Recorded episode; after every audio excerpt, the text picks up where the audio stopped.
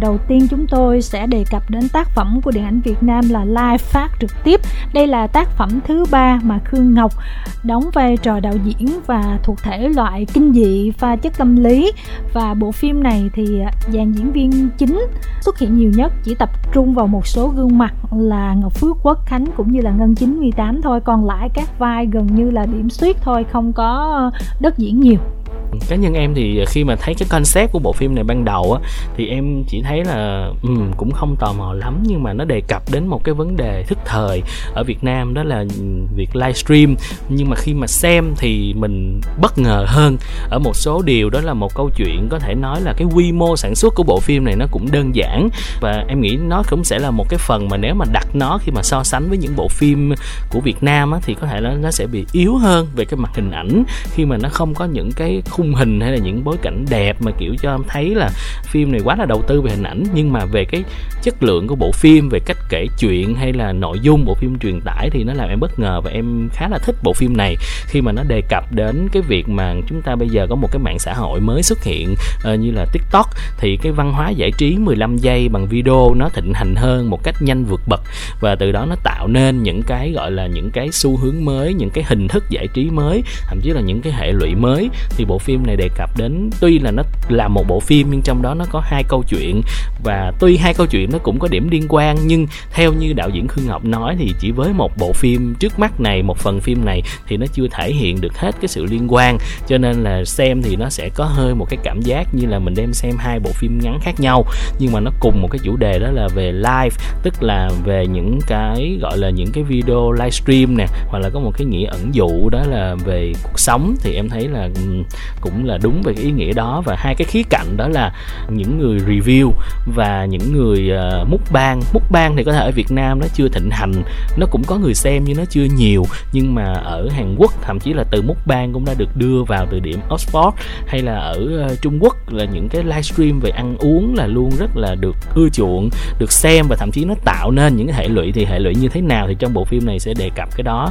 Và cá nhân mình giữa hai phần nội dung thì mình thích cái phần về múc bang hơn. Cái phần của Ngọc Phước và Ngân 98 vì câu chuyện nó ngắn hơn nó đơn giản hơn nhưng mà thể thức mà thể hiện của nó trong một cái bộ phim á, thì nó rõ ràng hơn và nó đặt ra những cái kịch tính lẫn những cái tác động từ nhân vật đến yếu tố khách quan hay yếu tố chủ quan nó đều khá là tròn trịa. Nhưng mà thời lượng của phim nó thì nó quá ít. Sau một bộ phim điện ảnh tức nó giống như bộ phim ngắn thôi. Thành ra cái phần thứ hai cái phần mà về người review mà nhân vật chính là quốc khánh á, thì tuy là nó mang tính thời sự nó gần với việt nam hơn và coi thật ra là cũng có nhiều cảm xúc á. Nhưng mà đối với mình thì cái phần phim này nó bị dài ở cái phần cuối. Tức là khi mà các bạn xem, các bạn sẽ thấy là phim ở phần cuối nó sẽ có rất là nhiều cái climax. Tức là những cái điểm mà kịch tính để đẩy nhân vật vào đường cùng và nhân vật phải hành động á, thì nó có nhiều điểm climax. Nhưng mà về cơ bản là bản chất của cái climax nó là giống nhau. Thành ra khi một cái climax xuất hiện thì ok, nhưng tới cái thứ hai mà về cái bản chất nó vẫn giống cái đầu. Nó chỉ khác về hình thức thì mình sẽ cảm thấy là phim nó hơi bị lòng vòng và nó làm vơi đi bớt cái cảm giác từ đầu tạo ra. Nhưng về cơ bản, mình nghĩ là nó cũng mang lại nhiều cái cảm xúc và nhiều cái tác động đến người xem khi mà chúng ta từ câu chuyện nó nghĩ ra những câu chuyện xung quanh, nó nó xảy ra trong xã hội này trong cách chúng ta nhìn thấy mỗi ngày, bản chất của đám đông, bản chất của người sử dụng đám đông và cả bản chất của những người mà hoạt động trong cái lĩnh vực đó những điều à, thọ vừa chia sẻ thì à, kim thanh cũng khá là đồng ý. Rõ ràng nó có những cái à, đoạn không chỉ là đoạn cuối mà có những cái đoạn giữa nữa. Mình cảm thấy là nó hơi bị trôi mặc dù cái nhịp của bộ phim thì rất là dồn dập ừ. nhưng mà mình lại cảm giác là nó bị trôi và nó thiếu cái sự liên kết giữa câu chuyện một và câu chuyện hai. Và đặc biệt là khi cái kết thúc á nó không có giải quyết được vấn đề mà nó lửng tại vì nó có những cái phần tiếp theo, nhưng mà nó chưa đủ mạnh để tạo thành một cái bộ phim đa tuyến. Tức là để gọi là một bộ phim chỉ có hai tuyến thì nó cần phải một cái sự liên kết vào cái sự chấm dứt gọn ghẽ thì nó chưa có. Mà để tạo ra một cái bộ phim đa tuyến để có thể đi tiếp á thì nó cũng chưa đủ. Tức là nó nửa này nửa kia. Và sau khi mình trò chuyện với ekip thì mình biết là họ có ý định làm tiếp những cái phần sau thì coi như là mình tạm chấp nhận cái ừ. kết này. Chứ thực ra để gọi là ở một góc độ là một cái tác phẩm điện ảnh tròn trịa về mặt làm nghề thì chưa có ưng lắm. À, nhưng mà bỏ qua những cái điều đó thì cái bộ phim làm rất là tốt những cái mặt mà thọ nói. Cho nên là vì cái tốt đó cho nên là người ta bỏ qua được những Đúng cái rồi. điều kia. Tức là những cái điều mà phim làm được nó quá chân thật và chúng ta thấy là à hàng ngày chúng ta đang sống trong môi trường đó có những cái câu chuyện kiểu như vậy xảy ra thật. Và đám đông là như vậy thật là những KOLs là như thế thật và hậu quả là như thế thật. Chúng ta tìm thấy được cái sự đồng điệu và chúng ta cũng phải giật mình, nhìn lại bản thân mình. Đúng rồi, em nghĩ cái hay của bộ phim này chính là nó đặt ra những cái vấn đề rất là nóng sốt của xã hội. Nó thành một cái hệ lụy, một cái xu hướng nhưng mà nó đề cập ở cái mức độ là trung lập. Mọi người xem, mọi người sẽ ở các phe đều có cái lý do mình đều hiểu vì sao đám đông trở nên như vậy, vì sao nhân vật trở nên như kia.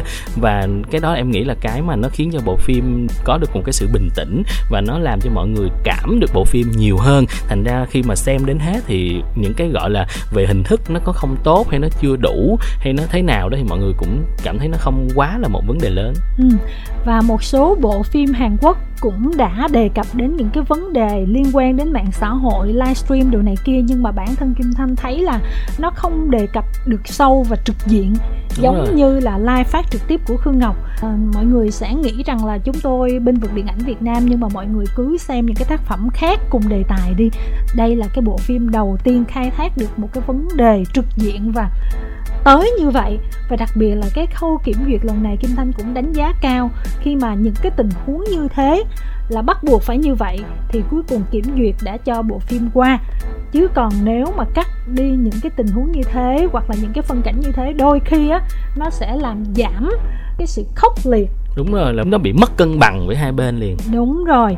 Và vì những cái yếu tố khá là nhạy cảm về mặt hình ảnh và cả ngôn từ trong cái bộ phim này. Cho nên là phim hạn chế các khán giả dưới 18 tuổi. Và tiếp theo đó là bộ phim biệt đội đánh thuê phần thứ tư sẽ để Trần Xuân Phúc đề cập chi tiết về bộ phim này. Về bộ phim biệt đội đánh thuê The Expendable 4 phần phim này do một đạo diễn là Scott quá thực hiện. Thì bác này vừa mới có một cái phim khá là dở trên Netflix là phim Hidden Stray của Thành Long đóng á. Thật sự mà nói lần này là một cái kịch bản này nó đã rất là cũ rồi mình nghĩ là sau phần phim này nếu như có tiền làm tiếp á, thì phải viết lại kịch bản thôi. Tại vì cái tình tiết và mọi thứ nó đều rất là cũ. Thậm chí là phần hành động cũng không có gì cải thiện so với những phần trước. Mặc dù là có thêm rất là nhiều nhân vật. Ngoài ra thì sau hơn 10 năm xem Megan Fox đóng phim thì mình thấy là bạn này thật sự không biết diễn, tại vì 10 phim đóng một biểu cảm và chỉ được cái đẹp thôi. Và tất cả những cảnh quay được đưa bạn này vô nó đều rất là vô nghĩa, thậm chí mình có thể cầm kéo, mình cắt hết tất cả những phân cảnh của Megan Fox ra khỏi phim. Nó cũng không ảnh hưởng gì tới bộ phim cả.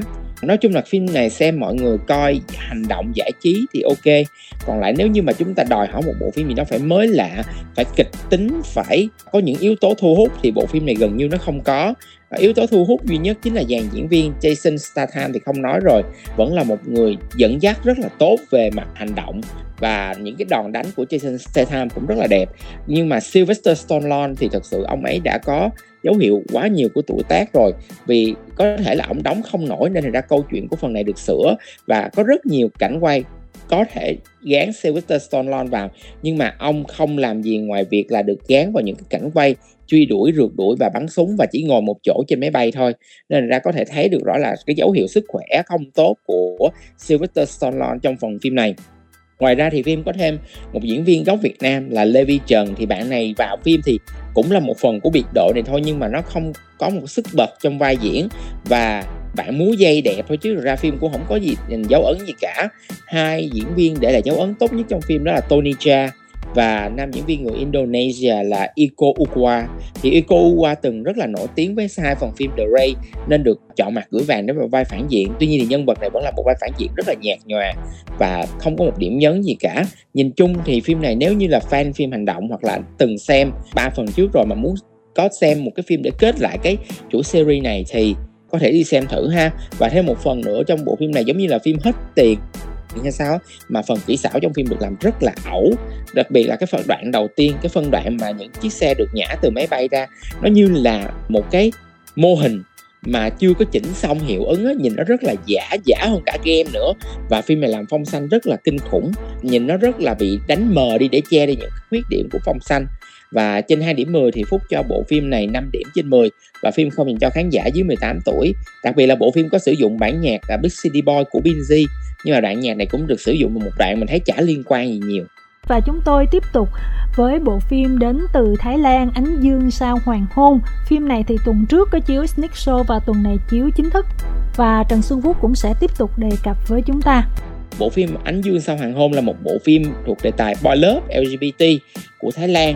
Mình không biết là phim này được chuyển thể từ phim truyền hình hay web series thì mình không biết, nhưng mà mình biết là phim có rất nhiều fan ở Việt Nam.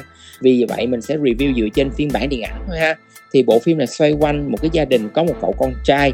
Lớn lên thì cậu này bị một cái điểm gỡ và cần một người con trai khác để mà kết nối hai nhân vật này với nhau và bảo vệ cho cậu này. Thì đây là một bộ phim LGBT đam mỹ được làm theo một công thức rất là chuẩn chỉ của Thái Lan. Có sự hài hước có sự nhẹ nhàng có sự đáng yêu. Tuy nhiên thì mình lại cảm giác là mình hơi già với bộ phim này. Phim này mình nghĩ hợp với các bạn Gen Z. À, bây giờ nhiều hơn những bạn mà có tâm hồn mơ mộng nhiều. Ờ, xem phim này rất là ok. Mặc dù vậy thì yếu tố kinh dị trong phim này được đưa vào nhưng mà nó lại khá là phản tác dụng. Tại vì cái cách làm kinh dị của phim này nó rất là cũ, là dùng âm thanh để báo hiệu cho mọi người là chuẩn bị phân đoạn kinh dị tới, dẫn đến là cái cảm xúc kinh dị chưa đến thì cảm xúc mệt mỏi đã đến rồi. Và cái cách dẫn chuyện của phim cũng khá là dài dòng, không được gãy gọn lắm. Tuy nhiên thì cái chàng diễn viên khá là đẹp trong phim này nên mình nghĩ là các bạn mà thích xem trai xinh gái đẹp thì bộ phim này là mình nghĩ rất là ok. Âm nhạc thì cũng được là làm tốt và nói chung là mọi thứ đều rất là hài hòa. Nhưng mà để tìm một điểm mà bộ phim bật lên thì bộ phim này chưa có những cái điểm như vậy. Và trên thang điểm 10 thì Phúc cho bộ phim này 6 điểm trên 10 và phim không dành cho khán giả dưới 18 tuổi.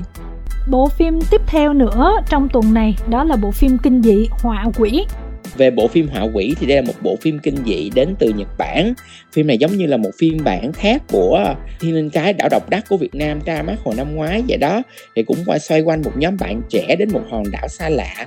Nhưng mà các bạn trẻ này không phải đến đây để chơi, mà là để xây dựng một thế giới ảo dựa trên khung cảnh của cái hòn đảo này. Trong cái quá trình xây dựng đó thì họ đã vô tình đánh thức và giải thoát cho một ừ, cái linh hồn phóng uế ở cái đảo này. Thì dĩ nhiên là họ đã mở ra thì linh hồn này sẽ đi trả thù với một cái lời nguyền gì đó. Về đoạn sau thì họ phải tìm cách để mà gửi trả lại cái linh hồn này về thế giới bên kia. Và cả hành trình của bộ phim này được diễn ra một cách rất là cà rề.